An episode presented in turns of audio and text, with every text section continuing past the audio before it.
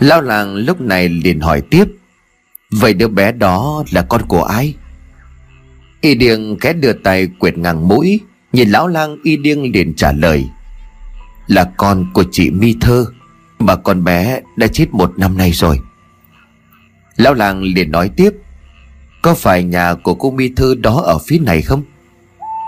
Vừa nói lão lang vừa chỉ tay. Y Điêng gật đầu rồi nói: đúng là hướng đó, nhưng mà sao lão lại hỏi vậy? Lão lang liền trả lời: bởi vì lúc con bé muốn dẫn tôi đi, nó con nói nhà nó ở gần đây, rồi chỉ tay về phía đó. Y Điêng lại hỏi: vậy là nó còn nói gì với lão nữa không? Lão làng khẽ gật đầu: có, con bé cầu cứu tôi, nó nói là ông ơi cứu cháu với, cháu muốn về nhà. Y Điêng ôm đầu cúi xuống, nét mặt tỏ ra rất đau thương. Y Điêng nói: vậy thì đúng rồi, không phải là lão nằm mơ đâu, tất cả đều là trùng khớp. Tuy được cho rằng đã chết một năm, nhưng mà cho đến tận bây giờ chúng tôi vẫn chưa tìm được xác của con bé. Suốt một năm qua, ngoài việc vào trong rừng săn bắn, tôi vẫn luôn tìm kiếm cho dù chỉ là một chút xương của nó. Chắc có lẽ là linh hồn con bé đã phải chịu nhiều đau khổ lắm. Y Điêng tiếp tục nói: nó tên là Mi Lan, một con bé rất là dễ thương, lúc nào cũng cười. Gia đình của tôi rất thân thiết với gia đình của Mi Thơ. Trước khi tai họa ập đến, đó là một gia đình hạnh phúc. Trong nhà lúc nào cũng tràn ngập tiếng cười. Chồng của chị Mi Thơ là anh Iso Arun, là một người bắn cung rất giỏi. Khả năng bắn cung của tôi chính là do anh Iso dạy dỗ kèm cặp. Đi rừng săn được con gì, anh Iso lúc nào cũng đem chia phần cho mẹ con tôi. Nói vậy chắc bây giờ lão làng cũng hiểu tại sao mẹ tôi phải quan tâm đến chị Mi Thơ như vậy. Lão lang lại hỏi: nhưng mà lúc sớm tôi có nghe bà A Mai nói cô Mi Thơ hiện sống có một mình, vậy anh Iso chồng của cô ấy đâu? Y Điêng tiếp tục rót rượu ra bát, lại một hơi cạn sạch. Rượu ngô tuy nặng nhưng mà nhiêu đó không thấm tháp gì so với câu chuyện bi thương mà Y Điêng sắp kể ra đây. Giữa ánh lửa hồng thì Y Điêng bồi hồi kể lại câu chuyện xảy ra cách đây một năm về trước. Anh Iso chết rồi, chết cùng với ngày mà con bé Mi Lan mất tích. Gọi là mất tích nhưng mà ai cũng hiểu con bé đã chết. Cách đây một năm, vào cái ngày mà cả anh Iso vào rừng làm rẫy, hai vợ chồng cùng với con gái cõng nhau đi. Nhưng lúc trở ra chỉ có một mình chị Mi Thơ với một vẻ mặt thất thần hoảng loạn, chân rớm máu, bởi chị ấy đã phải chạy quên cả mạng sống về làng để cầu cứu. Lúc tôi theo chị Mi Thơ đến nơi thì chị thấy bên trong vách đá có cây cùm của anh Iso, vách núi hẻo hút. Tôi cũng không hiểu tại sao một người có kinh nghiệm đi rừng săn bắn như anh Iso lại có thể ngã xuống dưới đó được. Không chỉ vậy, tìm quanh khu vực ấy, người dân còn thấy cả cái mũ đan bằng lá cỏ mà con bé Mi Lan đã đội ngày hôm ấy. Tôi chính là người đã trèo xuống vách núi để tìm kiếm. Khi xuống đến nơi, trước mặt của tôi xác của anh Iso nằm trong vũng máu, cơ thể không còn nguyên vẹn. Ngay bên cạnh xác của anh Iso là một đôi dép cỏ của con bé. Đó là dép của Mi Lan, bởi đôi dép đó là tôi bện cho con bé. Nhưng xác của con bé thì không thấy đâu cả. Vất vả lắm tôi cùng với người dân mới đưa được thi thể của anh Iso lên. Chị Mi Thơ nhìn thấy xác của chồng thì ngã ra đất bất tỉnh vì quá đau buồn. Dân làng liên tục trong nhiều ngày cố gắng tìm Mi Lan, bởi nếu chết thì phải thấy xác. Nhưng mà kết quả cho đến bây giờ vẫn không tìm thấy con bé, cho dù là chỉ là một mẩu xương. Lão lang nghe đến đây thì nói: liệu có phải khi rơi xuống, xác của con bé đã bị thú rừng tha đi chỗ khác rồi không? Y Điêng liền khẽ gật đầu: tôi cũng cho rằng là như vậy, nhưng mà chỉ căn cứ vào đôi dép cỏ, tôi vẫn luôn hy vọng con bé còn sống. Cho dù hy vọng đó chỉ mong manh như là sợi tơ nhện, tôi vẫn cố nghĩ rằng con bé chỉ bị lạc mà thôi. Nhưng mà suy cho cùng, ý nghĩ ấy cũng chỉ như tôi tự lừa dối bản thân của mình. Một đứa bé bị lạc trong rừng sao có thể sống sót qua một năm chứ? Khi nãy tôi khóc bởi vì cuối cùng lão cũng đã làm cho tôi bừng tỉnh, chấp nhận sự thật rằng con bé đã chết. Chỉ có người chết mới hiện hồn vì báo mộng được mà thôi. Nhưng mà sau đó nó tìm lão để cầu cứu. Lão làng, ngay bây giờ lão có thể nhìn thấy được nó không? Dứt lời thì Y Điêng đứng dậy mở toang cửa nhà, nhìn ra bên ngoài trời đêm. Y Điêng liền giục lão lang, lão lang ra đây, lão nhìn xem có khi nào con bé nó vẫn còn quanh quẩn đâu đây không. Lão lang đứng dậy đi ra ngoài cửa, phóng tầm mắt ra bên ngoài. Lúc này chỉ còn một màu tối om, cho dù là cố gắng cách mấy lão lang cũng không nhìn thấy được bé gái hay là nghe được giọng nói của nó nữa. Lão lang liền đáp, hiện giờ thì tôi không thấy gì cả. Y Điêng suy nghĩ một hồi rồi nói, có khi nào là do rượu không? Có thể lúc uống say cho nên lão đã bộc phát được một dạng sức mạnh tâm linh, có thể nhìn thấy linh hồn của người đã chết. Ngồi xuống đây tôi rót rượu cho lão, lão cứ uống say đi. Nếu say rồi mà gặp được con bé, lão hãy xem nó muốn cầu cứu điều gì rồi nói lại với tôi. Nhưng hố rượu lúc này đã cạn sạch, chẳng còn lấy một giọt. Y Điêng cố gắng tìm cách. Thế Y Điêng dường như đang mất bình tĩnh, lão lang liền lên tiếng, cậu Y Điêng, cậu bình tĩnh lại đã. Chuyện này không phải cứ muốn là gặp được đâu. Cậu nói đúng, không hiểu sao linh hồn cô bé lại tìm tôi để cầu cứu. Chắc hẳn là phải có một lý do nào đó. Nhưng mà cậu biết đấy, đầu óc của tôi hiện nay không bình thường, nhớ nhớ quên quên. Thậm chí là những chuyện trước kia tôi chẳng nhớ gì cả. Tôi rất muốn giúp, nhưng mà lại không biết phải giúp làm sao. Chỉ bằng chúng ta đợi cho Mo Trầm cùng với Trường Làng quay lại, đem chuyện này kể với họ. Tôi tin thầy Mo sẽ có cách giúp cho linh hồn cô bé, như vậy được chứ? Y Điêng ngồi thụp xuống. Lão lang nói đúng, lão lang suy cho cùng cũng chỉ là một thầy thuốc, sao có thể giao tiếp được với người đã chết. Nhưng mà Y Điêng thì vẫn thắc mắc, nếu như vậy tại sao hồn ma của Mi Lan lại tìm lão lang để cầu cứu? Chẳng phải Y Điêng cũng uống rượu say cứ ở trong nhà này hay sao? Còn nữa, nếu như muốn tìm người thân, một năm qua con bé phải hiện hồn về báo cho mẹ của mình mới đúng. Giả dụ lão lang không tả đúng hình dáng khuôn mặt rồi cả quần áo của con bé mặc thì thôi xong đi. Đằng này lão lang mới đến đây sáu tháng, trong khi đó Mi Lan được cho rằng đã chết cách đây một năm. Không thể nào lão lang lại tả được đúng nhân dạng của con bé trước khi chết, vì lão lang đâu đã gặp nó lần nào. Đã quá nửa đêm từ lúc Y Điêng đánh thức, dù có cách nào lão lang cũng không còn nhìn thấy hay là nghe được chuyện gì dị thường nữa. Mà đêm cứ như vậy trôi qua. Trong nhà của Y Điêng sau bữa rượu hàn huyên vui vẻ, lúc này đây hai người đàn ông một già một trẻ vẫn đang thao thức với những bộn bề phiền muộn của bản thân. Đêm trôi qua sao lại dài đến vậy?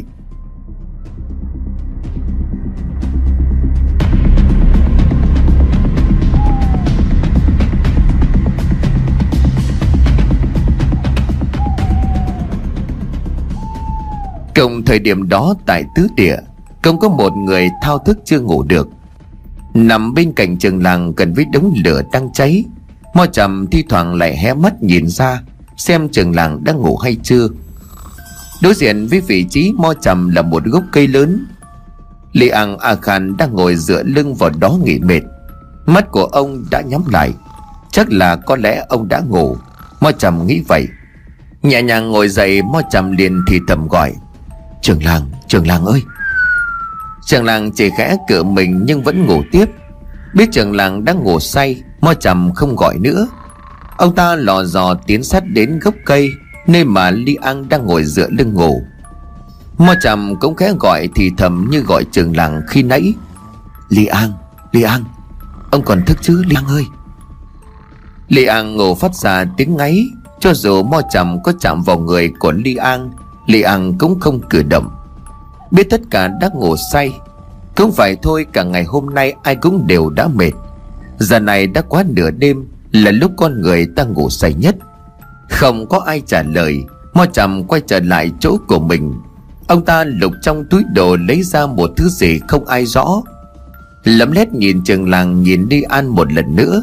Mo Trầm từ từ lẩn vào trong bóng tối rồi biến mất.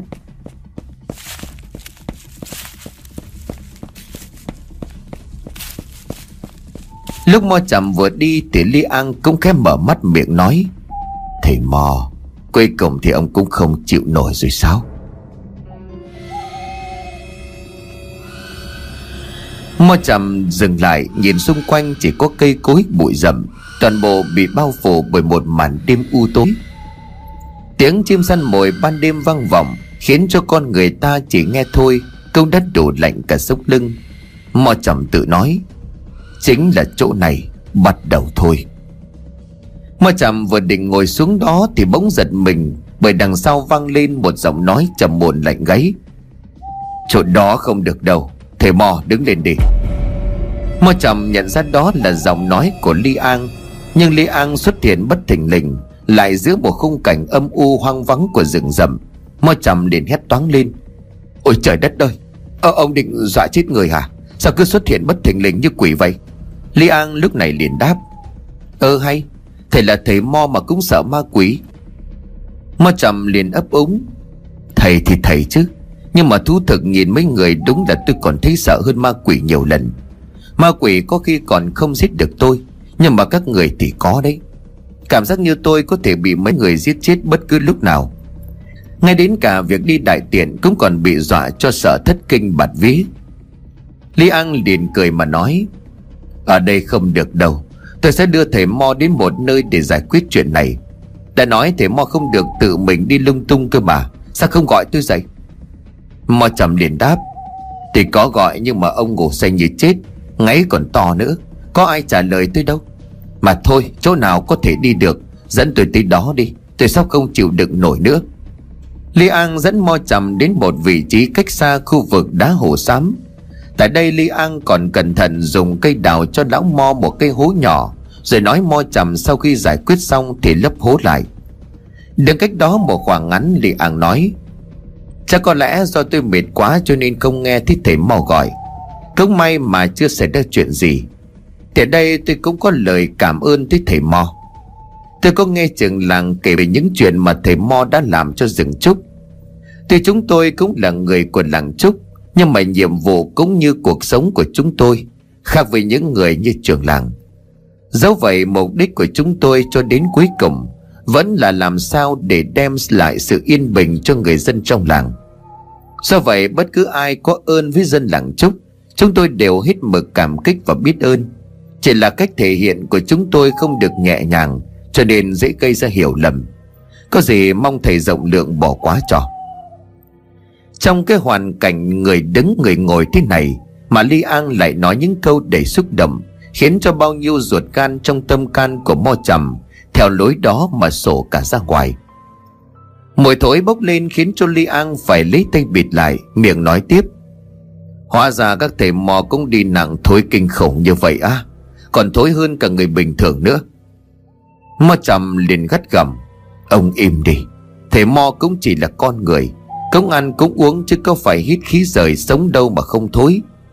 Chỉ có âm hồn vong linh ăn hương ăn hoa thì mới không đi nặng mà thôi. Vơ vẩn. Đang lúc căng thẳng thì lại cảm ơn với chẳng cảm huệ.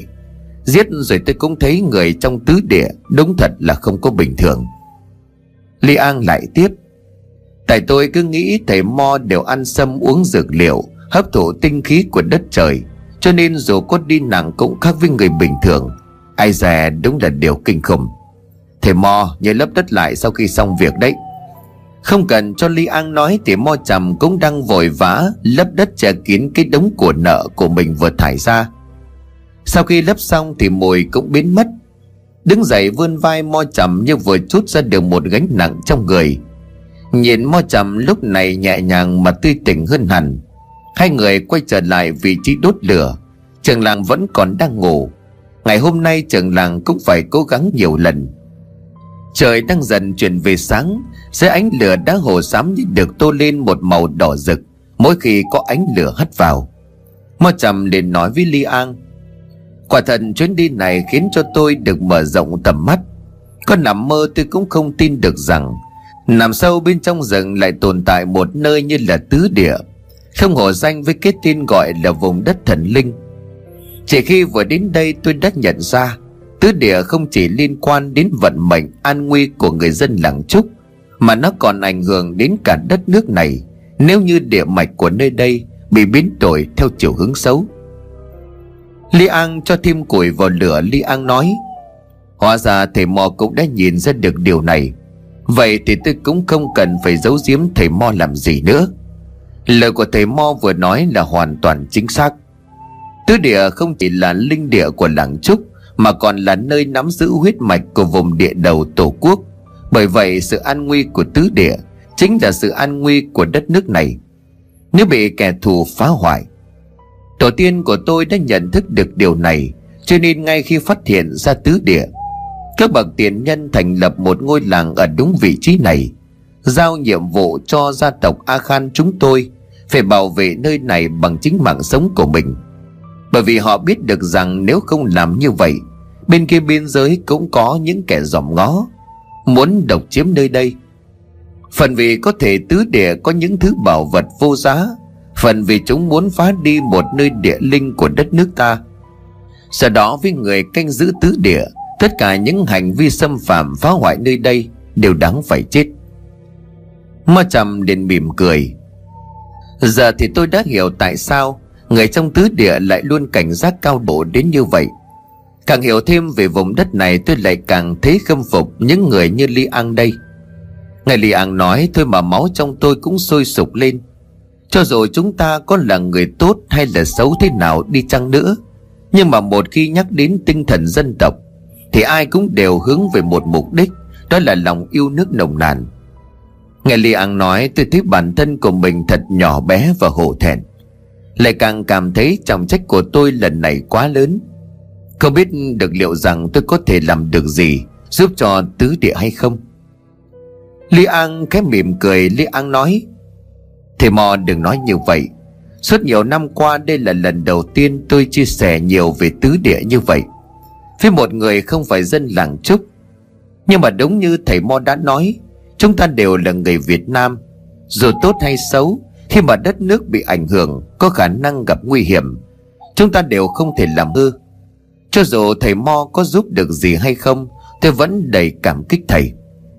Trên đường tới đây đã mấy lần nguy hiểm đến tính mạng, nhiều đó cũng đủ để cho người dân làng Trúc biết ơn thầy rồi. Cũng không còn sớm, thầy Mo tranh thủ chợp mắt chút đi. Sáng mai mọi chuyện phải trông cậy vào thầy Mo. Ngoài đá Hồ Xám chúng ta còn phải đi tới bà nơi nữa. Tôi sẽ ở đây canh chừng giấc ngủ cho mọi người. Mo Trầm nhìn lên trời cao mà trong lòng thấy nặng trĩu vô cùng. Đúng như người đời thường nói, khả năng càng lớn thì trách nhiệm lại càng cao. Lúc chưa đến đây thì Mo Trầm không nghĩ nhiều được như vậy, nhưng bây giờ biết tứ địa còn liên quan đến cả vận mệnh của đất nước, Mo Trầm thấy mình thật nhỏ bé.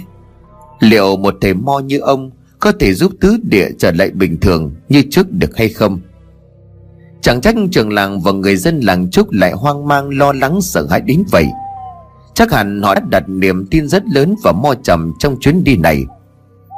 Nằm xuống cái đưa tay che đi phần đầu, Mo Trầm tự nhủ một mình, chỉ còn cách này mà thôi.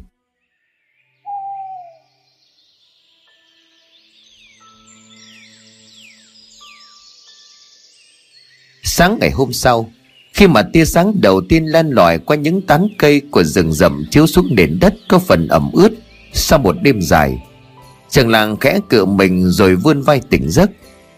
Tiếng chim líu díu chào buổi sáng, mùi thơm của cỏ cây thật khiến cho con người ta thư thái. Lửa cũng đã tàn, bên cạnh đống tro vẫn còn ấm. Lý An đã chuẩn bị cho Trường Làng và Mo Trầm một bữa sáng nhẹ, đó là khoai nướng cộng với quả rừng. Ống nứa chứa nước được đun sôi để hãm một loại củ rừng nhìn giống như là sâm đã thái lát mỏng.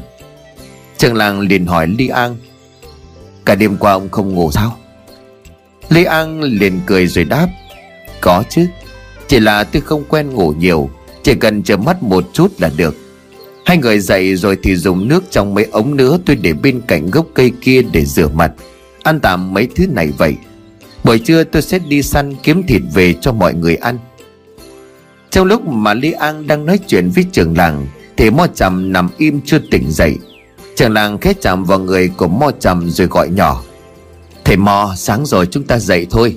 Thầy Mo, dậy thôi nào. Nhưng mà khi vừa chạm vào người của Mo Trầm, Trường Làng giật mình bởi cơ thể của thầy Mo lạnh toát. Toàn thân của ông ta run lên cầm cập, mặt trắng bệch, mồ hôi đổ ra như tắm. Trường Làng liền gọi Lý An. Lý An, thầy Mo gặp chuyện rồi, ông ấy lạ lắm, cả người lạnh toát. Nghe thấy vậy thì Lý An vội vàng chạy đến, nhìn Mo Trầm càng lúc càng tái đi, chân tay bắt đầu co quắp lại. Lý An chạm vào thì đúng thật người của thầy Mo cứ mỗi lúc một lạnh dần. Lý An liền nói, sao lại thế này? Rõ ràng đêm hôm qua vẫn còn khỏe mạnh bình thường, chẳng lẽ trong lúc ngủ đã xảy ra chuyện sao? Trường Làng liền hỏi, ông ấy bị sao vậy? Lý An liền trả lời, nhìn triệu chứng thì giống với bệnh sốt rừng, nhưng mà trước khi vào rừng tôi đã cho hai người thoa thuốc rồi cơ mà, không lẽ thuốc không có tác dụng? Lý An cố gắng gọi, thầy Mo, thầy Mo tỉnh lại đi, mở mắt ra tôi xem nào. Nhưng mà Mo Trầm đang mất dần đi ý thức, mắt chỉ còn lòng trắng, một hơi thở gấp gáp, toàn thân bắt đầu co giật mạnh. Lý An liền nói, không được rồi, nếu cứ để như thế này tính mạng của ông ấy sẽ gặp nguy hiểm, phải đưa ông ta quay trở lại làng ngay. Càng ở lâu trong rừng cơn sốt sẽ càng trở nên nặng, thầy Mo đã mất ý thức rồi. Trường Làng liền hỏi, vậy còn chuyện của Tứ Địa? Lý An liền đáp, tính mạng của thầy Mo lúc này mới là quan trọng, nếu ông ấy bình an khỏe lại chúng ta mới có thể quay lại đây, nhưng mà nếu để ông ấy chết đó mới thực sự là tai họa đối với làng Trúc. Không còn chần chừ được nữa, Trường Làng cố gắng mớm cho ông ấy chút nước, tôi sẽ chuẩn bị đồ để quay về. Trường Làng lại hỏi, có phải Lý An định? Lý An liền đáp, đành phải vậy thôi, không còn cách nào khác, chúng ta cần phải chạy đua với thời gian để mà cứu mạng sống của thầy Mo. Hơn nữa ông ta cũng sắp hôn mê bất tỉnh, tôi sẽ chịu trách nhiệm về việc này. Dứt lời thì Lý An lấy chiếc tù và nhỏ của mình thổi dài một hơi. Ngay sau tiếng tù và, ba người canh giữ đá Hồ Xám liền lập tức xuất hiện. Không biết là Lý An nói gì với ba người bọn họ, cuối cùng thì họ đem đến một tấm vải màu đen, dùng tấm vải đó tạo thành một cái võng rồi đặt Mo Trầm nằm vào trong. Cẩn thận hơn, Lý An còn dùng một phần vải bịt mắt Mo Trầm lại. Sau khi mọi việc xong xuôi, Lý An cùng với Trường Làng mỗi người một đầu khiêng Mo Trầm rời khỏi khu vực đá Hồ Xám để quay về. Vậy là chuyến đi đến Tứ Địa của Mo Trầm tạm thời kết thúc, trong khi mà thầy Mo vẫn chưa tìm hiểu được vấn đề gì về nơi này, cũng như là nguyên nhân dẫn đến việc tại sao Tứ Địa lại bắt đầu thay đổi. Khi tất cả đã rời đi, bỗng nhiên từ đá Hồ Xám phát ra một âm thanh kỳ lạ. Một điều khủng khiếp đối với Tứ Địa đã xảy ra.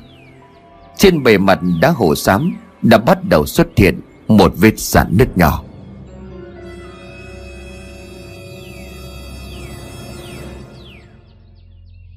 Vẫn ở bên trong Tứ Địa, lúc này Trường Làng và Lý An đã quay trở về khu vực mà tộc A Khan cũng như những người canh giữ Tứ Địa sinh sống. Mo Trầm lúc này đang được Lý An cùng một vài người phụ nữ chăm sóc. May mắn thay, sau khi trở về, cơn sốt của thầy Mo cũng đã có dấu hiệu giảm dần. Tuy vẫn còn hôn mê, thế nhưng mà tình trạng sức khỏe của thầy Mo đã không còn nguy hiểm. Lý An lúc này liền nói với Trường Làng, tính mạng của thầy Mo đã qua cơn nguy hiểm, tuy biết nói ra chuyện này vào lúc sức khỏe của thầy Mo còn chưa ổn định là không phải, thế nhưng mà không thể để cho ông ấy ở đây. Mo Trầm không phải là người làng Trúc, đêm qua vạn bất đắc dĩ không thể trở về sớm, cho nên mới để thầy Mo ngồi lại trong rừng.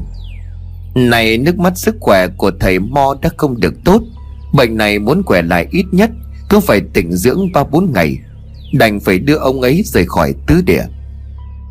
Trường Làng hiểu ý của Lý An, nếu không có chuyện Tứ Địa bị biến đổi, chắc chắn Mo Trầm không bao giờ có cơ hội đặt chân đến đây, chứ đừng nói là ngủ lại qua đêm. Trường Làng lúc này đáp, tôi hiểu rồi, tôi cũng đang muốn nói với Lý An là để tôi đưa Mo Trầm quay trở về làng Trúc. Không giấu gì Lý An, hiện nay trong làng có một thầy thuốc chữa bệnh rất giỏi, đưa Mo Trầm về đó sẽ tốt hơn. Nghe thấy vậy thì Lý An liền hỏi, có phải là lão lang mà Trường Làng đã kể cho tôi trước đây không? Trường Làng để ông ta sống trong làng sao? Trường Làng liền vội vàng giải thích, không phải như vậy, lão lang sống ở bên rìa ngôi làng, Chúng tôi đã dựng cho ông ấy một ngôi nhà nhỏ. Hàng ngày ông ấy vào rừng hái thuốc về để bào chế rồi chữa bệnh cho bà con. Hơn nữa lão lang không phải là người Trung Quốc. Đối với người dân làng Trúc, ông ấy là một người tốt. Lê An yên tâm. Tuy gần đây có xảy ra một số chuyện, nhưng mà tôi không bao giờ quên những gì mà các bậc tiền nhân đã căn dặn. Lê An liền đáp: Vậy tôi sẽ cho người giúp trường làng đưa thầy Mo trở về làng Trúc. Còn chuyện tứ địa tôi tiếp tục theo dõi. Nếu phát hiện thêm điều gì bất thường, tôi sẽ thông báo cho trường làng. À, còn việc này nữa, tôi sẽ cử bốn người đưa Mo Trầm về. Bốn người này sau đó sẽ ở lại làng Trúc để bảo vệ cho trường làng, đồng thời là lực lượng bảo vệ cho làng. Ngoài ra sau khi trở về trường làng nên tập hợp thanh niên trai trắng trong làng lại. Tuy vẫn chưa đến lễ Nahuma, thế nhưng mà chẳng hiểu tại sao linh tính của tôi đang dự báo sắp đến đây mọi chuyện trở nên hỗn loạn. Chỉ e rằng chuyện địa mạch bị biến đổi bọn chúng cũng đã nhận ra rồi.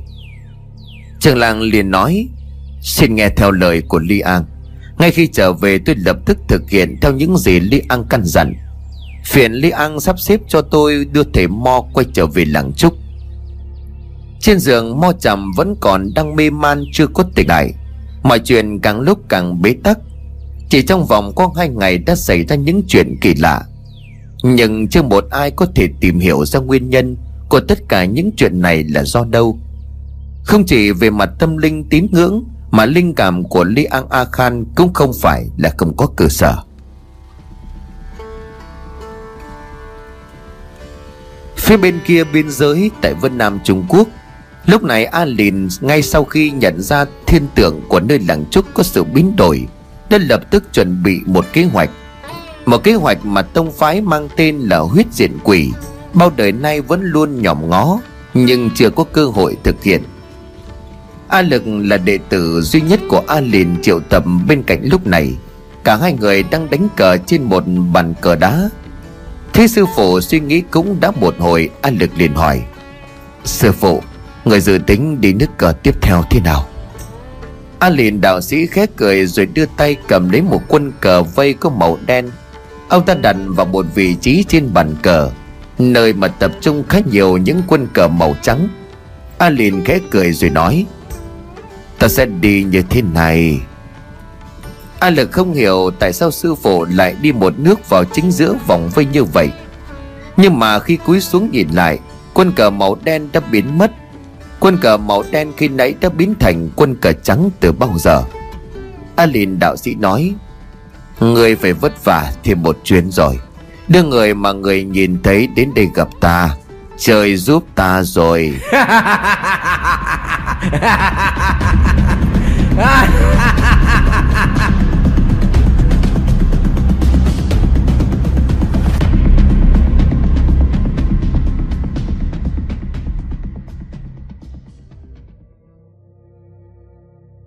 Làng Trúc tại nhà của trường làng.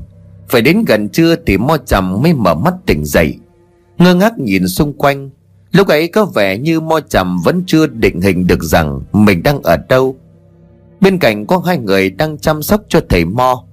Mo Trầm liền hỏi: Là hai người sao? Ta đang ở đâu thế này? Một người liền trả lời: Thưa thầy Mo, thầy đang ở làng Trúc. Để tôi gọi cho trường làng đi thông báo thầy Mo đã tỉnh lại. Bỗng từ phía bậc thang đi lên nhà có tiếng bước chân. Người đang đi lên chính là lão lang. Trên tay của lão lang là một nắm lá thảo dược. Nhìn thấy Mo Trầm đã tỉnh lại, lão lang liền nói: Thầy Mo đã tỉnh lại rồi sao? Trước mắt cơ thể của thầy Mo vẫn còn yếu, cho nên tạm thời đừng cử động. Sau khi uống hết thang thuốc này thầy Mo sẽ khỏe lại. Mo Trầm khá bất ngờ trước sự xuất hiện của lão lang. Mo Trầm liền hỏi: Rốt cuộc mọi chuyện là như thế nào? Không phải ta đang ở trong tứ địa hay sao? Sao bây giờ lại có mặt ở trong làng Trúc? Không ai trả lời được câu hỏi của Mo Trầm, bởi những người ở đây đều không biết gì cả. Còn đúng lúc ấy thì trường làng quay trở về. Nhìn Mo Trầm không còn mê man bất tỉnh, trường làng vội vàng bước lại để hỏi thăm tình hình sức khỏe của thầy Mo. Mo Trầm hỏi lại câu nói vừa rồi. Trường làng lại nhìn hai người đang chăm sóc cho thầy Mo bằng một ánh mắt ái ngại. Mo Trầm hiểu ý ra hiệu cho họ đi ra ngoài. Lão lang cũng định đứng dậy thì Trường Làng liền nói: Lão lang không phải đi đâu cả, ông đang sắc thuốc cho thầy Mo, cứ tiếp tục công việc của mình đi. Nhìn Mo Trầm, Trường Làng trả lời câu hỏi vừa rồi: Vậy là thầy Mo không nhớ gì thật sao? Để tôi thuật lại mọi chuyện cho thầy Mo nghe. Sáng sớm ngày hôm nay khi mọi người tỉnh dậy thì thấy thầy Mo vẫn còn nằm, cơ thể lúc nóng lúc lạnh, mồ hôi đầm đìa. Một lúc lâu sau thì lên cơn co giật. Lúc ấy Lý An đoán là thầy Mo đã bị bệnh sốt rừng. Tình trạng càng lúc càng trở nên tồi tệ hơn. Không còn cách nào khác, Lý An đành phải đưa thầy trở về khu vực mà những người làm nhiệm vụ bảo vệ tứ địa sinh sống. May mắn sau khi trở về thì cơn sốt của thầy Mo cũng bắt đầu suy giảm, nhưng mà vẫn trong tình trạng mê man. Tôi mới nhờ Lý An cho người đưa thầy Mo quay về làng Trúc, bởi trong làng có lão lang, một người rất giỏi về bốc thuốc chữa bệnh. Sau khi được lão lang cho uống thuốc, giờ thì thầy Mo đã tỉnh lại. Cảm ơn thần linh, nếu thầy Mo xảy ra chuyện gì làng Trúc sẽ mang tội. Quay sang chỗ của lão lang đang sắc thuốc, Trường Làng liền hỏi: Lão lang, sức khỏe của thầy Mo hiện tại sao rồi? Lão lang liền trả lời: Trường Làng cứ yên tâm, cơn sốt đã không còn, thầy Mo chỉ cần tĩnh dưỡng một hai ngày nữa là khỏe lại. Tôi đang sắc cho thầy Mo bột thăng thuốc bao gồm các loại thảo dược, giúp cho cơ thể được bình phục nhanh hơn. Trường Làng mỉm cười cảm ơn lão lang. Mo Trầm cũng ấp úng nói: Cảm ơn ông. Lão lang liền đáp: Ơn huệ gì chứ, tôi là thầy lang của làng, ai có bệnh tôi cũng đều chữa hết. Chưa kể thầy Mo còn là một người có công với làng Trúc, sao tôi có thể làm ngơ. Một lúc sau thì sắc thuốc xong, lão lang rót ra một cái bát để bên cạnh chỗ thầy Mo nằm. Lão lang liền dặn dò Trường Làng: Đợi thuốc nguội, Trường Làng hãy cho Mo Trầm uống, uống hết bát thuốc này là được. Còn bây giờ tôi phải đi có chút việc. Sau khi xong tôi quay trở lại đây kiểm tra sức khỏe của thầy Mo một lần nữa. Trường Làng liền hỏi: Lão lang đi đâu vậy? Lão lang liền đáp: À, tôi theo Y Điêng đến nhà của cô Mi Thơ. Nghe nói hôm qua cô ấy cũng bị sốt cao. Sáng nay tôi có đưa cho Y Điêng thuốc. Giờ ở đây đã xong việc, tôi phải đến đó xem tình trạng sức khỏe cô ấy ra sao. Thôi tôi đi đây, thầy Mo nhớ uống hết bát thuốc đó. Chào Trường Làng, chào thầy Mo. Nói rồi lão lang rời khỏi nhà của Trường Làng. Mo Trầm liền hỏi: Lão lang này thực sự giỏi vậy sao? Trường Làng liền khẽ cười mà đáp: Đúng vậy, ông ấy quả thật là một thầy thuốc đại tài. Con trai của tôi cũng chính là được lão lang cứu sống, nếu không có ông ấy nó đã chết rồi. Từ khi lão lang xuất hiện, sức khỏe của dân làng Trúc luôn được đảm bảo. Mà thôi, tôi cũng nguội rồi, thầy Mo uống đi cho bình phục. Bỗng dưng Mo Trầm ho lên khụ khụ, vội đặt bát thuốc xuống. Trường Làng liền hỏi: Thầy Mo, thầy Mo sao vậy, trông người thấy thế nào? Mo Trầm liền nói: Tôi, tôi không sao, nhưng mà tôi thấy nóng, mồ hôi đằng ra khá nhiều. Phiền Trường Làng lấy cho tôi một cái khăn thấm nước lạnh. Trường Làng vội vàng đi làm ngay. Lúc quay trở lên thì đã thấy Mo Trầm ngồi đó. Thầy Mo vừa kẽ đưa tay áo lên lau miệng. Bát thuốc mà lão lang sắc khi nãy đã được thầy Mo uống hết. Vừa nhìn thấy Trường Làng, thầy Mo đã nói: Phải nói thứ thuốc này công hiệu thật, chỉ vừa uống xong mà cơ thể như đã bình phục được bảy tám phần, tỉnh táo hẳn ra, không còn thấy mệt mỏi nữa. Đưa khăn mặt cho thầy Mo lau. Trường Làng cũng mừng khi thấy thầy Mo đã khỏe mạnh lại. Mo Trầm liền tiếp: Việc của tứ địa tôi tính như thế này. Trường Làng chính là đang chờ thầy Mo nói về vấn đề của tứ địa. Trường Làng vội đáp: Có gì xin thầy Mo cứ nói, tôi đang nghe. Mo Trầm liền tiếp: Hiện tại sức khỏe của tôi chưa cho phép tôi quay lại đó. Hơn nữa sau chuyến đi vừa rồi tôi nghĩ mình cần phải chuẩn bị thêm một số thứ trước khi quay lại đó một lần nữa. Thực sự những gì trong tứ địa đều vượt xa sự tưởng tượng của tôi. Muốn xác định được nguyên nhân dẫn đến địa mạch nơi ấy, tại sao lại biến đổi, tôi cần phải đem theo một vài loại bùa phép. Vậy nên tôi phải quay trở về để chuẩn bị, càng sớm càng tốt. Sau khi xong tôi cùng Trường Làng tiếp tục đi đến tứ địa một lần nữa để mà tìm ra nguyên nhân của mọi chuyện. Trường làng liền hỏi: "Sẽ cần bao nhiêu lâu nữa thưa thầy Mo?"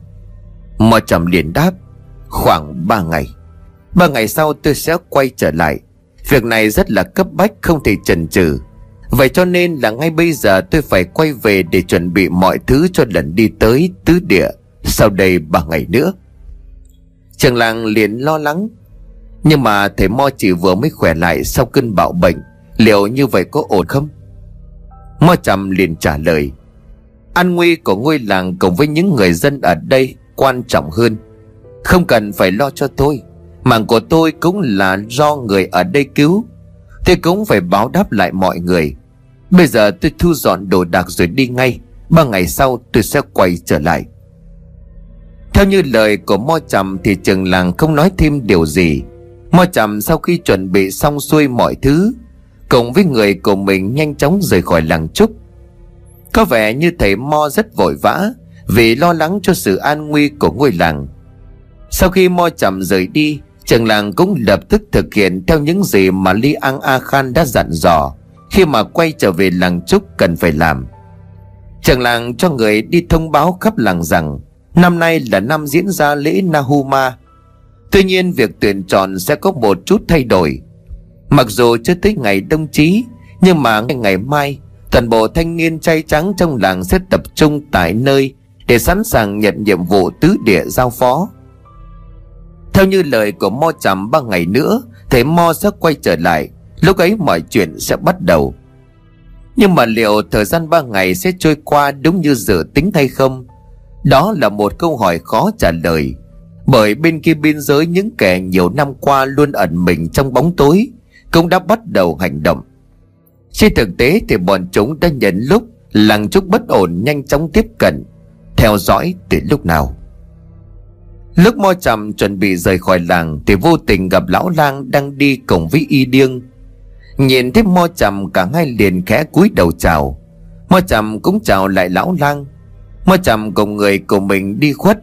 Lão lang đứng đó nhìn theo đăm chiêu để suy nghĩ. Y Điêng liền hỏi: "Lão lang sao vậy?" Lão lang liền đáp: "À, không có gì cả. Chỉ là bỗng dưng tôi cảm thấy bất an, cứ như có ai đó đang nhìn chúng ta vậy." "Chắc là tôi lại suy nghĩ nhiều rồi. Thì chúng ta đến nhà cô Mi Thơ.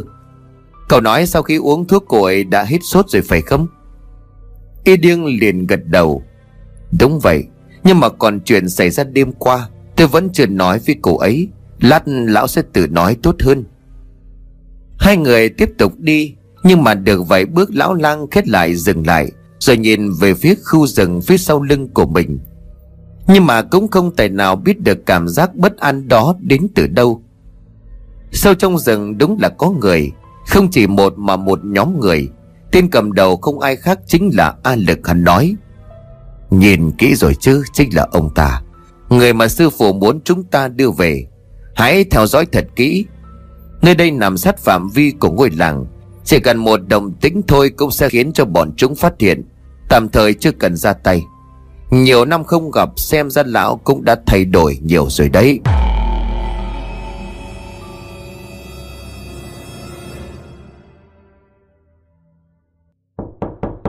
"Mẹ ơi, mở cửa cho con."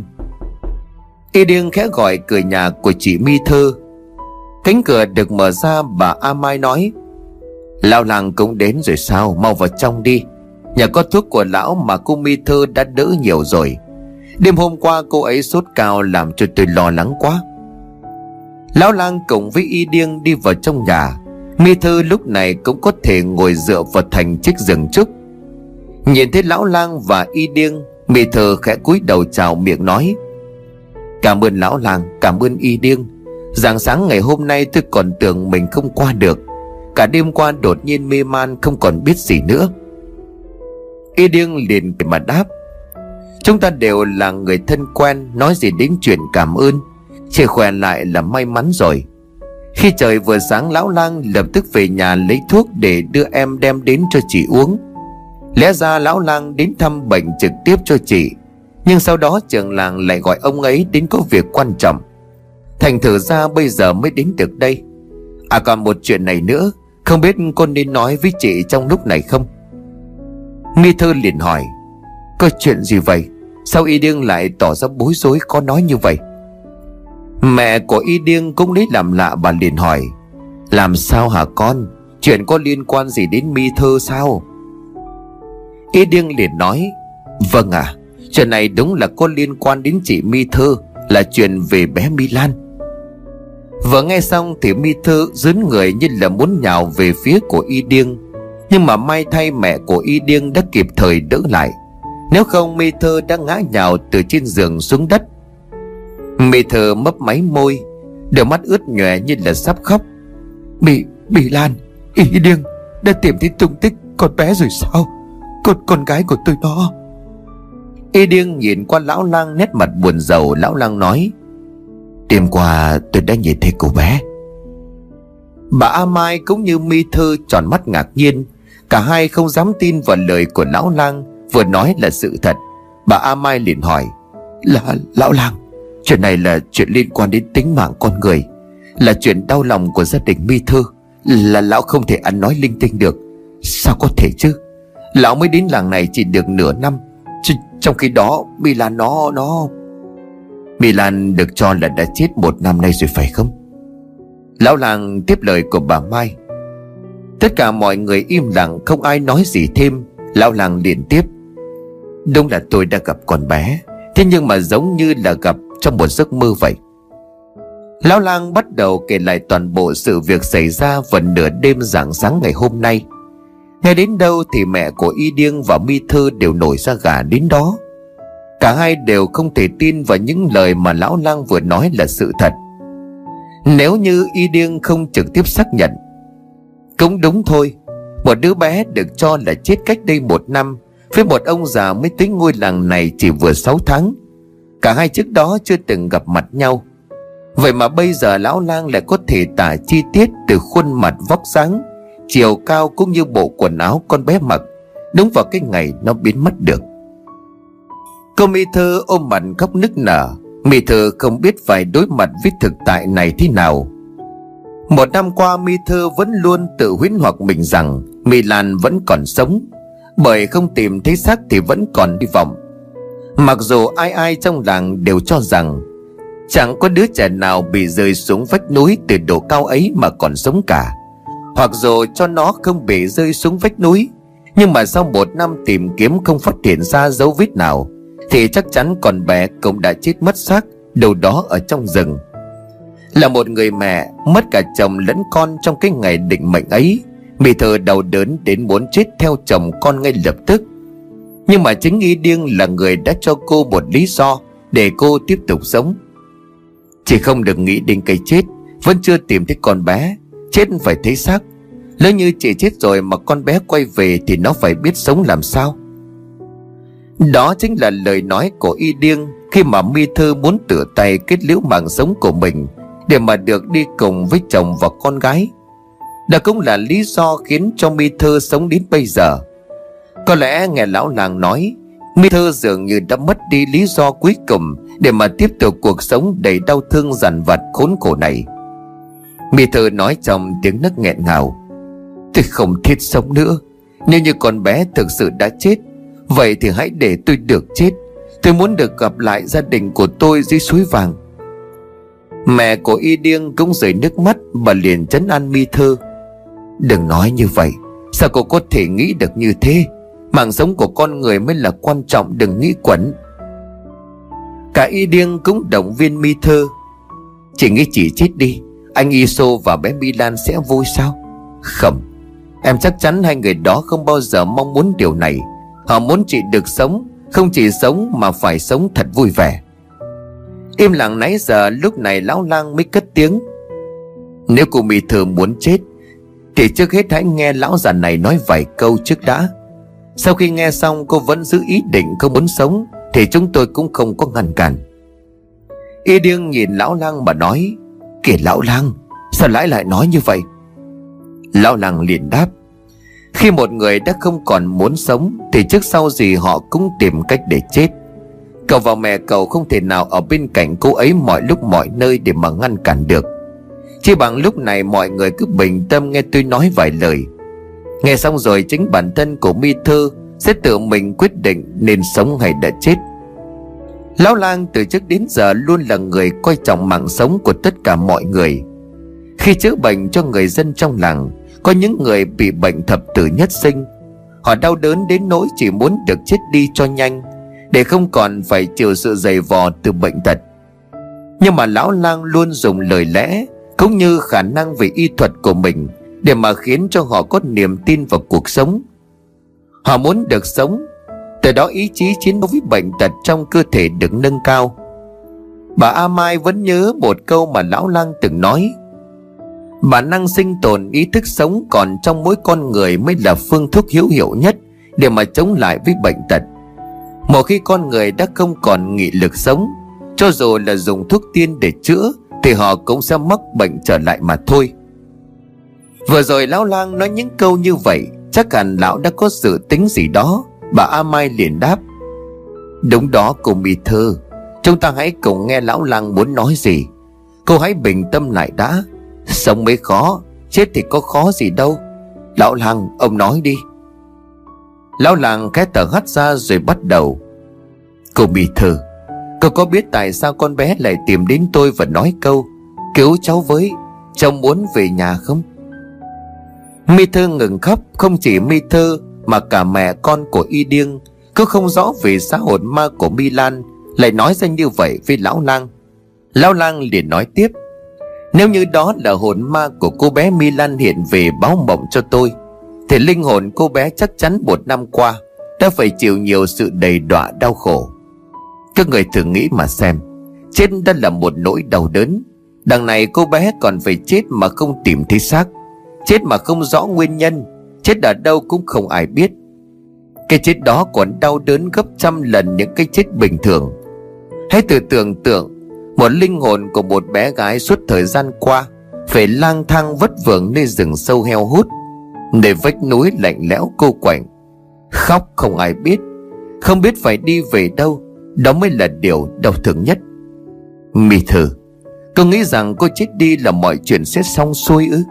Không, cái chết của cô sẽ càng khiến cho nỗi đau đớn của con gái cô càng phải kéo dài thêm mà thôi.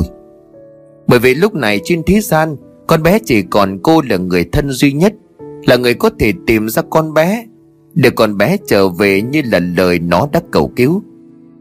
Nếu như cô chết đi, ai sẽ là người làm điều này? Liệu rằng cô muốn con gái của mình mãi mãi không được siêu sinh, suốt kiếp này chỉ là một hồn ma lang thang trong vô định thôi sao? Lời tôi nói đã xong, cô còn muốn chết nữa không? Mi Thơ ngước mắt lên nhìn lão lang mà toàn thân run rẩy. Mi Thơ kéo tay của bà A Mai và Y Điêng, ý muốn dìu mình xuống giường. Vừa đặt chân xuống đất, Mi Thơ liền quỳ xuống chắp tay lạy lão lang, nước mắt cứ như vậy tuôn ra. Những lời của lão lang vừa như là khơi lại sức sống trong con người tưởng chừng như đã chết của người phụ nữ tội nghiệp. Mi Thơ nói trong tiếng khóc não lòng: tôi hiểu rồi, tôi hiểu rồi, tôi phải sống, phải sống để tìm con. Lạy lão lang, xin hãy giúp tôi. Lão lang nói đỡ Mi Thơ dậy. Lão lang liền nói: kìa cô Mi Thơ, cô đừng làm như vậy, đứng dậy đi, có gì rồi chúng ta từ từ nói. Bà A Mai đỡ Mi Thơ trở lại giường. Mi Thơ nhìn mọi người với một ánh mắt chất chứa nỗi u sầu. Nhưng mà nếu đó là hồn ma của con bé, vậy tại sao nó lại không tìm đến tôi? Tôi là mẹ của nó cơ mà. Liệu có khi nào dù con bé đã chết cũng không tha thứ cho người mẹ này không? Lão lang bèn giải thích cho Mi Thơ hiểu: không phải như vậy. Linh hồn của người chết và người sống vốn dĩ không thể giao tiếp được với nhau, ngoại trừ một vài trường hợp hiếm hoi đặc biệt. Bởi người đã chết thuộc về phần âm, còn người sống là thuộc về phần dương. Âm dương cách biệt đâu phải cứ muốn là nhìn thấy được nhau, nói chuyện được với nhau. Về chuyện của cô Mi Thơ hỏi tại sao con bé lại không hiện hồn về báo mộng cho cô, đó không phải là vì con bé không muốn, mà là không thể được. Không phải là cứ là người thân, là mẹ con mà có thể giao tiếp được với linh hồn của người đã khuất. Để làm được điều này thì phải dựa vào rất nhiều yếu tố về mặt tâm linh, như là hợp vong hợp vía. Người còn sống có một chút khả năng về phần âm, có linh lực, có căn, có cơ duyên, như vậy mới có thể cảm nhận được một chút từ thế giới của người chết. Bà A Mai liền nói: Nay vậy có nghĩa là lão lang nằm trong số những người đặc biệt có thể giao tiếp được với người đã chết phải không? Y Điêng lại nói thêm: Nghe lão lang nói hình như là lão rất am hiểu về những chuyện này. Lão nói còn hơn cả thầy mò nữa. Giải thích rất đơn giản nhưng mà chí lý vô cùng. Càng ngày thì lão lại càng khiến cho tôi bất ngờ. Có khi nào mà trước kia lão lang là một thầy mò không ta? Lão lang lúc này cũng mới nhận ra, khi mà giải thích cho Mi Thơ, những lời mà lão lang nói cứ như tuôn ra một cách trôi chảy, giống như là chuyện này đối với lão lang mà nói là một điều rất bình thường và vô cùng quen thuộc. Lão lang đáp lại lời của Y Điêng: Tôi cũng không rõ nữa, nhưng mà quả thật tôi cảm thấy chuyện này rất bình thường. Ý tôi là việc nhìn thấy hồn ma của người chết, nó cứ như trước đây tôi từng đối mặt với chuyện này nhiều lần rồi. Thật là kỳ lạ quá. Mi Thơ liền nói: Nếu mà đã như vậy, lão lang có cách nào giúp tôi tìm thấy con bé được không? Tôi cầu xin lão hãy giúp gia đình của tôi với. Mẹ con của Y Điêng cũng nói giúp cho Mi Thơ: Lão lang, nếu lão có cách xin hãy giúp cho Mi Thơ. Một năm qua cô ấy đã chịu đựng quá nhiều đau đớn. Nếu lão cần gì mẹ con tôi sẽ cố gắng hết sức để lo liệu. Lão lang tuy rất muốn giúp, nhưng mà hiện giờ lão cũng không biết phải bắt đầu mọi chuyện từ đâu. Suy cho cùng thì những gì mà lão thấy chỉ là mơ hồ, giống như là một giấc mơ. Trong giấc mơ đó là hình bóng của một đứa bé gái đứng trước cửa nhà với một đôi mắt u uất buồn bã. Cùng với đó là một giọng nói vang lên trong đầu của lão: Ông ơi, cứu cháu với, cháu muốn về nhà. Chỉ với như vậy mà nếu bây giờ muốn tìm được một chút gì đó còn lại của cô bé thì quả thật là rất khó. Suốt một năm qua Y Điêng đã nỗ lực tìm kiếm nhưng vẫn không thể nào tìm thấy gì. Trầm ngâm trong suy nghĩ một lát, lão lang nảy ra một ý. Lão lang liền nói: Tôi có một ý như thế này, mọi người thử nhìn xem có được không nhé. Đêm hôm qua có thể nói hồn ma của con bé đã tìm đến tôi để cầu cứu. Lúc ấy trong vô thức tôi còn rời khỏi nhà của Y Điêng để đi theo con bé. Rất có thể con bé đang muốn dẫn tôi đến một nơi nào đó. Khả năng chính là nơi con bé đã chết. Nếu mà đúng như vậy thì chỉ cần đi theo hồn ma của Mi Lan là sẽ tìm ra được. Bà A Mai liền gật đầu: Đúng là như vậy, nhưng mà làm sao để có thể gặp được linh hồn của con bé một lần nữa được đây? Lão lang liền đáp: Hôm qua mọi người có nghe Mo Trầm nói tôi đã bị một vong hồn đeo bám phải không? Mẹ con của Y Điêng nhớ lại rồi trả lời: Đúng, đúng vậy, đúng là Mo Trầm có nói như thế. Lão lang liền tiếp: Vậy nên có lẽ là vong hồn mà Mo Trầm nói chính là hồn ma của cô bé Mi Lan. Cũng chưa biết tại sao con bé lại bám theo tôi. Thế nhưng mà Y Điêng nói khi nãy, có lẽ là tôi là một người đặc biệt nào đó, có thể giao tiếp được với linh hồn của người chết. Mi Lan đã tìm đến tôi một lần, con bé sẽ tìm đến tôi lần thứ hai. Đêm nay nếu hồn ma của Mi Lan lại xuất hiện, tôi sẽ đi theo con bé tới chỗ mà nó muốn dẫn tôi đến. Y Điêng đứng dậy xua tay. Y Điêng liền nói: Không được, tuyệt đối không được. Bà A Mai và Mi Thơ nhìn Y Điêng ngạc nhiên. Đây chính là cách tốt nhất để có thể tìm được Mi Lan. Vậy tại sao Y Điêng lại ngăn cản? Giải thích cho điều này, Y Điêng liền nói: Như vậy là cực kỳ nguy hiểm. Mọi người thử nghĩ mà xem, giả như Mi Lan đã chết thì con bé chắc chắn sẽ chết ở trong rừng. Như đêm hôm qua nếu như tôi không kịp kéo lão lại, cứ để cho lão đi, thì có ai biết được rằng lão sẽ đi đâu? Đi vào trong rừng lúc nửa đêm như vậy sao? Có khác nào là đi tìm cây chết? Rừng sâu là nơi chứa đầy những nguy hiểm rình rập. Đừng nói là ban đêm, ngay cả như ban ngày, nếu không có kinh nghiệm đi rừng cũng sẽ đối mặt với cây chết cận kề. Chỉ sợ chưa tìm thấy được xác của Mi Lan, chúng ta sẽ có thêm một cái xác mới. Đó chính là cái xác của lão đó, lão lang ạ. Nghe Y Điêng nói như vậy thì bà A Mai cũng như là Mi Thơ mới nhận ra đúng. Vì nôn nóng tìm Mi Lan mà cả hai người quên mất đi điều này. Mẹ của Y Điêng thở hắt ra: Vậy bây giờ phải làm sao đây? Lão lang mỉm cười rồi nói: Mọi người đừng lo, tôi sẽ không sao đâu. Đây cũng là cách duy nhất để chúng ta có thể tìm được con bé.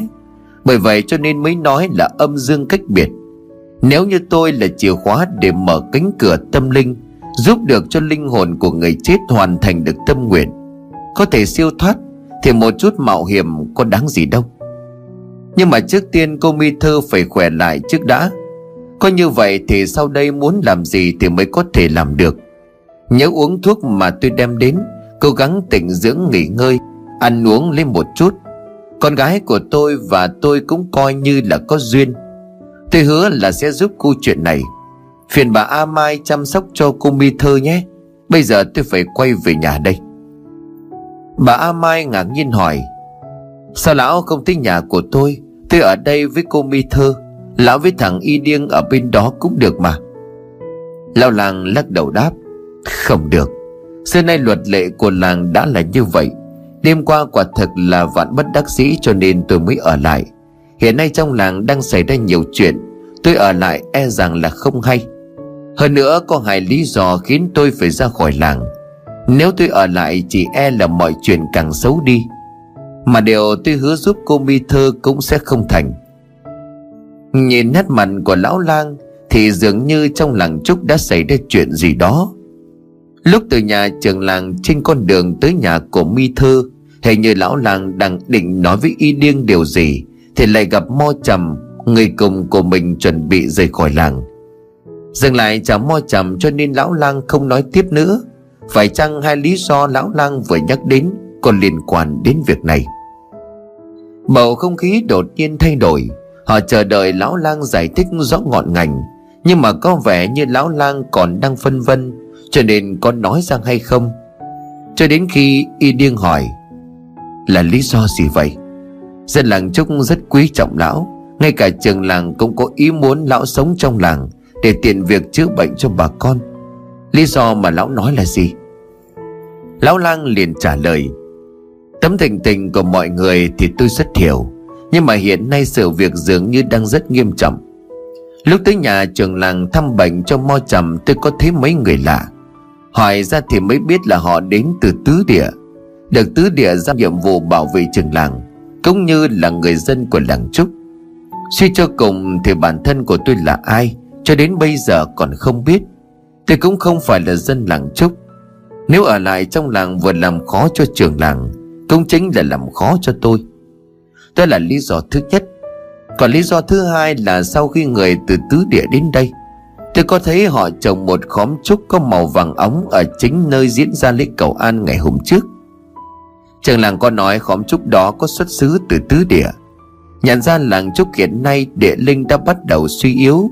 Người dân ban đêm có nghe thấy tiếng khóc của trẻ con ở bên ngoài. Tứ Địa đã cho đem khóm trúc ấy trồng ở giữa làng mình, ý muốn dùng linh lực từ Tứ Địa để bảo vệ cho ngôi làng tránh khỏi ma quỷ quấy phá trong những ngày sắp tới. Y Điêng vẫn chưa hiểu lắm. Y Điêng liền hỏi tiếp: Nếu như vậy thì là tốt chứ sao? Lại có lý do khiến cho lão phải rời khỏi làng. Lão lang nhìn Mi Thơ rồi trả lời câu hỏi của Y Điêng: Tiếng khóc trẻ con trong đêm mà dân làng nghe rất có thể là tiếng khóc từ hồn ma của Mi Lan. Dân làng cho rằng sau khi lễ cầu an diễn ra không được suôn sẻ thì thần linh không còn bảo hộ cho ngôi làng nữa, từ đó dẫn đến việc ma quỷ bắt đầu xuất hiện, quấy phá ám ảnh người dân.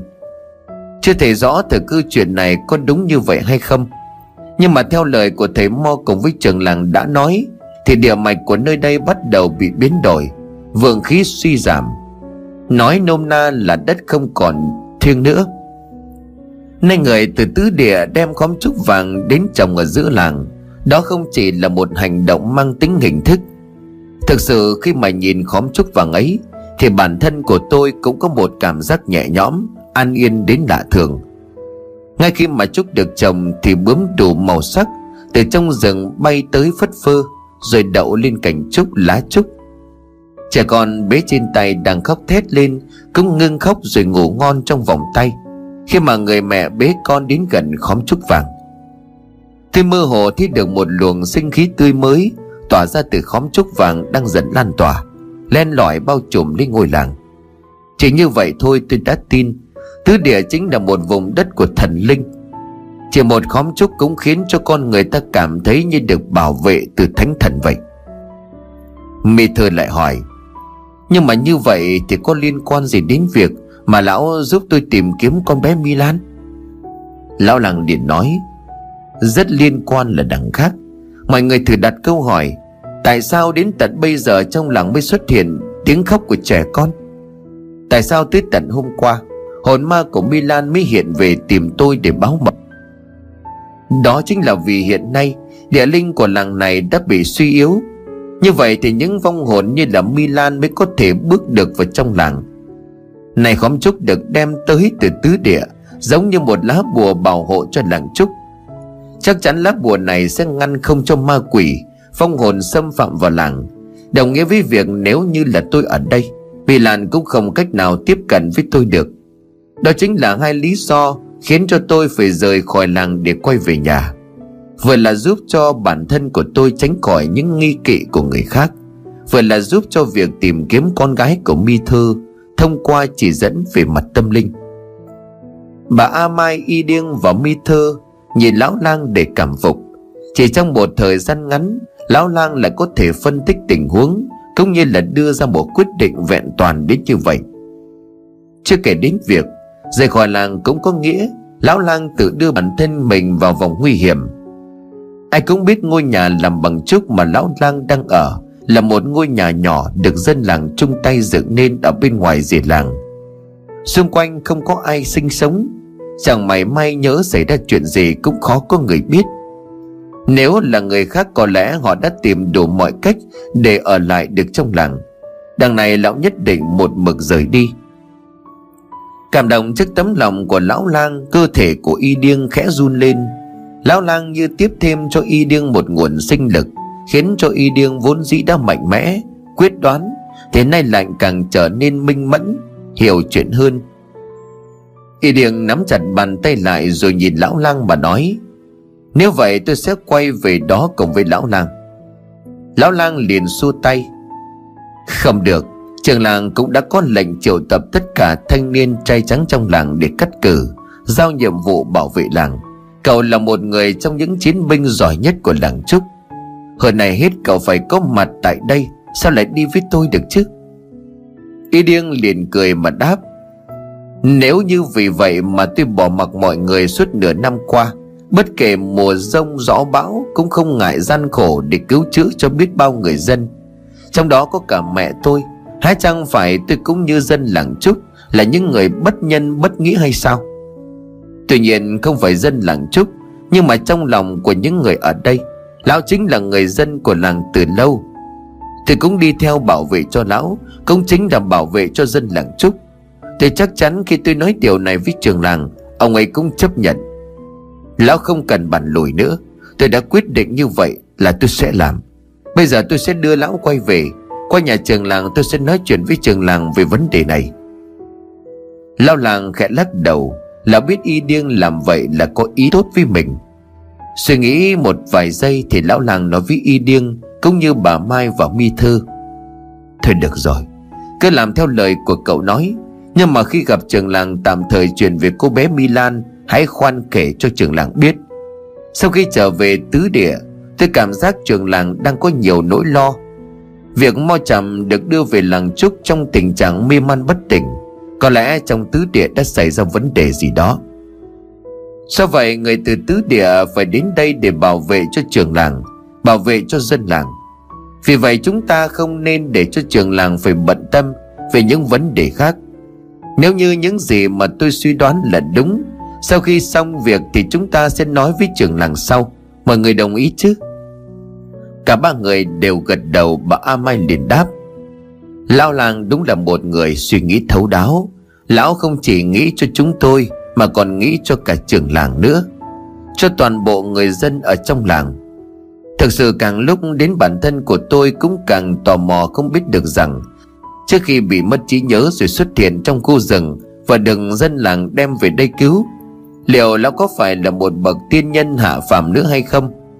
Không chỉ am hiểu về y dược, chỉ cần nhầm miệng cũng đoán biết được chính xác ngày giờ, nhìn trăng sao nói ra thiên tượng, mà ngay cả những vấn đề có liên quan đến tâm linh, đến người chết lão cũng thông tuệ. Thử nghĩ mà xem, liệu một người bình thường làm sao có được những điều ấy cơ chứ. Thật khiến cho con người ta vừa tò mò nhưng cũng vừa kính phục. Y Điêng liền đập tay đồng ý với người nói của mẹ. Đó cũng chính là cái gì mà Y Điêng cảm nhận về lão lang nhưng mà không sao biết diễn tả. Căn dặn bà A Mai sắc thuốc và chăm sóc cho Mi Thơ, lão lang cùng Y Điêng rời khỏi nhà, tính quay trở về qua bên kia làng Trúc, nơi nhà của lão lang.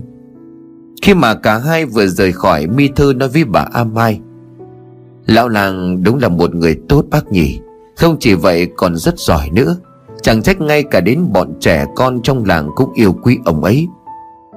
Bà A Mai im lặng khét thở dài. Bà nói: "Có lẽ ngay cả bản thân của lão cũng đang ngày một nhận ra những khả năng đặc biệt của mình.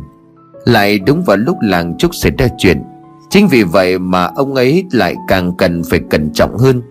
Chẳng hiểu sao mà tôi lại luôn cảm thấy một điều gì đó bất an sắp xảy đến với lão làng.